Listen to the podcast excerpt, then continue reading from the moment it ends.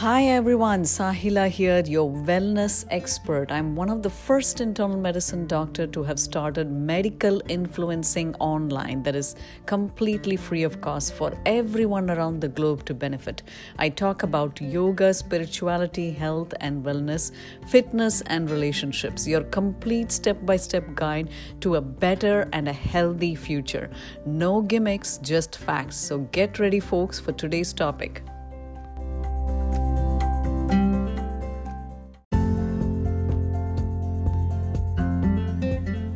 Welcome back, folks. Today's topic is how to say a prayer.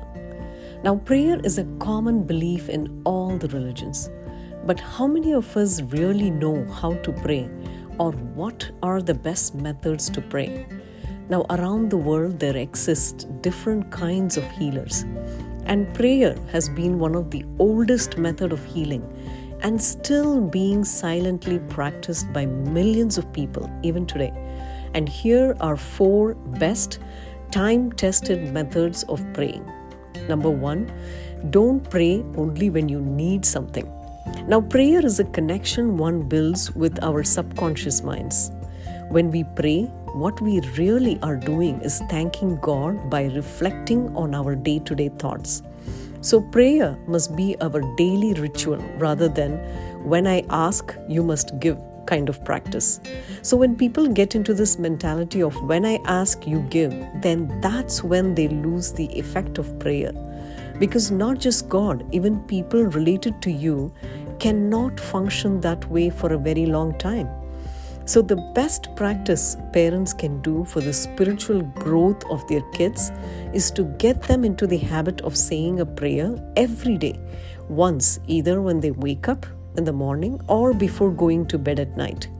Now, this practice ensures that kids are grounded spiritually and they will continue to carry on this ritual even as adults. So, prayer becomes an integral part of connecting with their subconscious minds, and it can only become stronger as we practice this method on a daily basis. Step number two write your prayer in a book or journal it now, this method is so powerful in healing oneself. For example, when I look into my journal eight years or 10 years ago, where I wrote crying or expressing my heart with pain and suffering during my worst times of depression, and when I compare that to my prayer today, I am filled with gratitude and joy. It really reflects on the amount of growth I have had.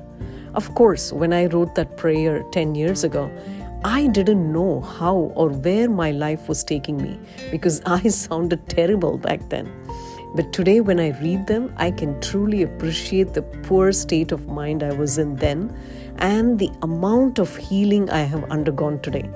And immediately it produces a gush of happy hormones inside my system. Now, when I see, when I read this prayer that I have written today, eight years later, that is going to produce an immense amount of contentment and joy. Now, if I had not journaled my thoughts, whether happy or sad, how would I know if I'm making any progress or not? And besides, it helps consolidate all my emotions in one place and helps me build along as I grow. So, journaling your thoughts can be a form of prayer or just venting out your raw emotions. Step number three don't complain about your life to neighbors or friends or family members and don't trust their advice blindly.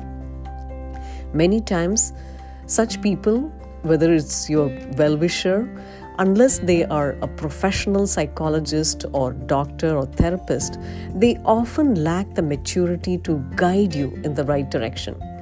I know a patient of mine who was depressed with her marriage and whenever she had a fight, she often called her best friend to get her marital advice because she always felt that her best friend's marriage was solid.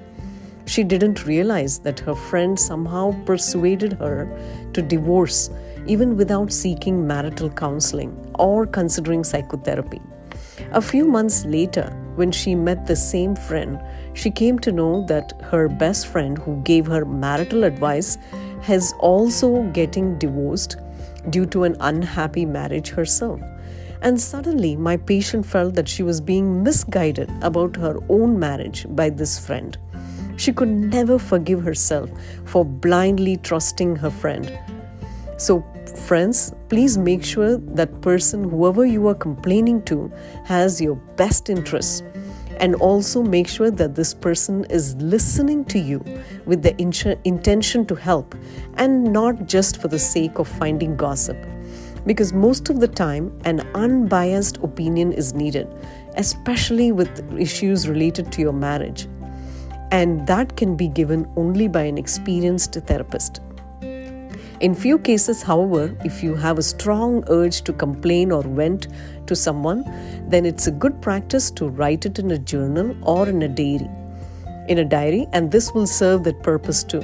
So, this way, you are able to vent your emotions as well as consolidate your thoughts at one place without being misguided. Step number four when you often pray for others, then your own prayers gets answered.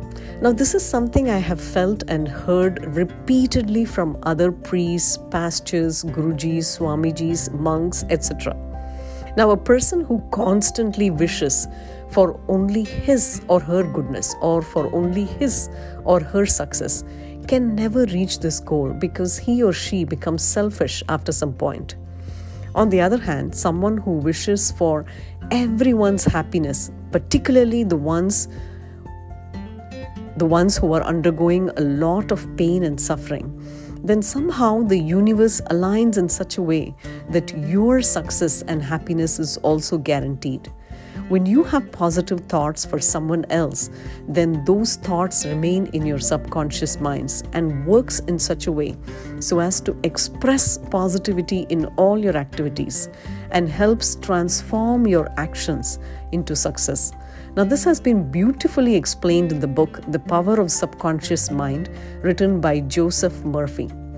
When you believe that your prayers can help transform others' lives, then your energies get aligned with that of the universal energy.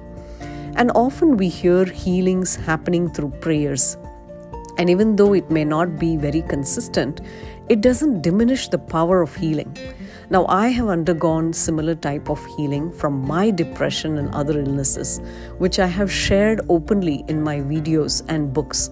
So, if multiple people around the world of various faiths and principles are experiencing healing through prayers, then there must be some truth to it, isn't it?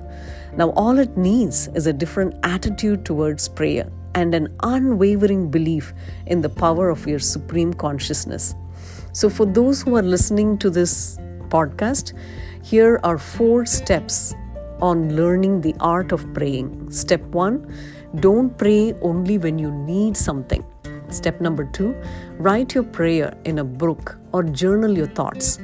Step number three, don't complain about your life to neighbors, friends, or other family members and don't trust their advice blindly. Step number four, when you often pray for others, then your own prayers gets answered.